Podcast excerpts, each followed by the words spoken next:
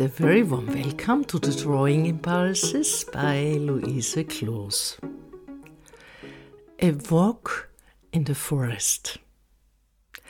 This time there are again two tasks connected with each other. For this, I ask you to go out into nature. Go for a walk with open eyes. The first task is to look for leaves and other parts of plants from meadows or the wayside which you can take home with you to press them. They can be grasses, leaves, or delicate flowers, just not plants that are too thick. Lay these leaves flat between sheets of newspapers or kitchen rolls. They absorb the moisture particularly well. The leaves should not touch each other, leave plenty of room between them. When you have prepared all the collected plants in this way, weigh from down with books or other heavy objects so that they are flattened. This will take a few days gathering and collecting began very early in human history. In this impulse, collecting something has to do with taking only something that attracts your eyes. That you fall in love from collectible to collectible. That you say, ah, that's beautiful, or oh, that's beautiful too, I haven't noticed that before. With this eye of discovery, with this wonder, you go into nature today to collect your leaves. You will need these pressed leaves for a later impulse, but the preparation is necessary now. The second task is to look at the trees while walking in the forest in nature.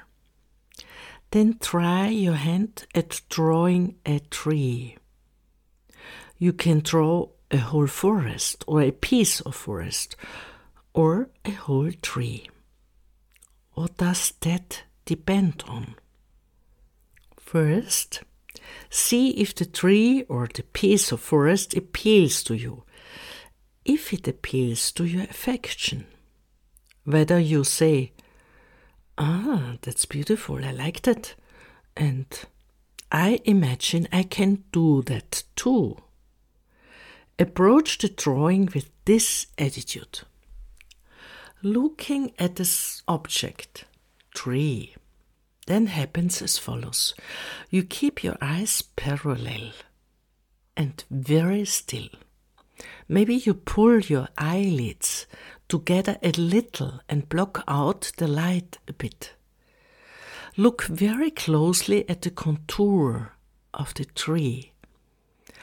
Only then do you look at the inside of the tree. Where does the light flash through? Where it doesn't flash through? There are many accumulations of leaves or needles depending on which tree you choose. You observe. Or you take pictures. Maybe you find a place to sit. A drawing of a tree and a drawing of a forest are a bit different. A forest is always characterized by the trunks. In the drawing, they are parallel oscillating lines. But with both the tree and the forest, you look at how you can delicately draw this concentration of leaves or needles using small elements. It's your choice whether you find a place in the forest to draw or take photos and sit down at your drawing spot at home. In any case, at the beginning of your drawing, you define a section on the drawing sheet for yourself. A small rectangle or square on the sheet because, in any case, a tree is much larger than the drawing sheet. Do not get lost. It's better to work in a small section at first. This way, you can define the size of the tree from the outside.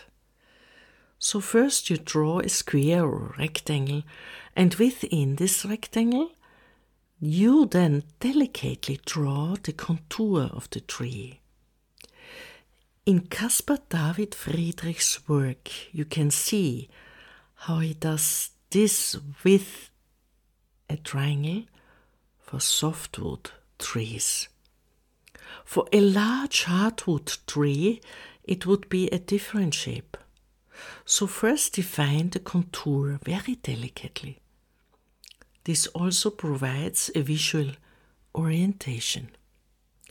Then you work out the contour with small elements. With this, you highlight the contour again and again. Be it strokes or small leaves or wavy lines or small doodles, you repeat them for the entire structure of the leafage of the tree. You have to look at the tree or the forest very closely. Where does something happen? Where doesn't it? Where does it accumulate? Where does light break through? Only at the end do you think about the trunk or parts of a branch with two parallel lines. It depends a lot on what is happening in your drawing. The picture of impression from nature is a suggestion, but the logic develops out of the drawing. That's what you respond to. This exercise will cost you a little effort because it seems like a lot of work but it's very rewarding because the drawing will tell you a lot about the nature of trees.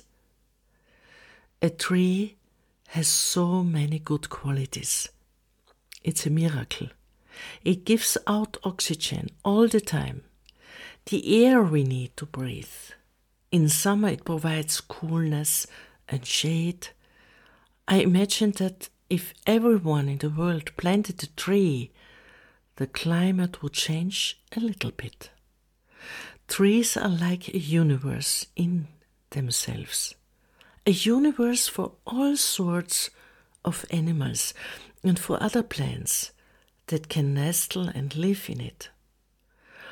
On the conifers, it's mosses and lichens. On the deciduous, trees, also ivy, mistletoe, and mosses bird's nest on trees. Squirrels and countless other animals live or feed in a tree. A rowan tree can feed over 50 species of birds, bearing the red rowan berries into fall. That's how fantastic a being a tree is. If it seems overwhelming, just study one leaf or one little branch. Already from the study of a small leaf, you can learn so much about how it works in the drawing. Enjoy looking at the tree. Enjoy it and become aware of what a miracle the tree is. Consciously breathe the air the tree produces. You can also hug the tree and feel its energy. Experience the wonder of the tree with all your senses. Maybe it rustles. How does it feel? How does it look like? Notice all the phenomena. It's a gift, a gift that you can give to yourselves. As always, sit down well at the table which is your drawing table for your session, or at the spot you have found in the forest. Have a beautiful drawing time. All the best, yours, Luise Kloos.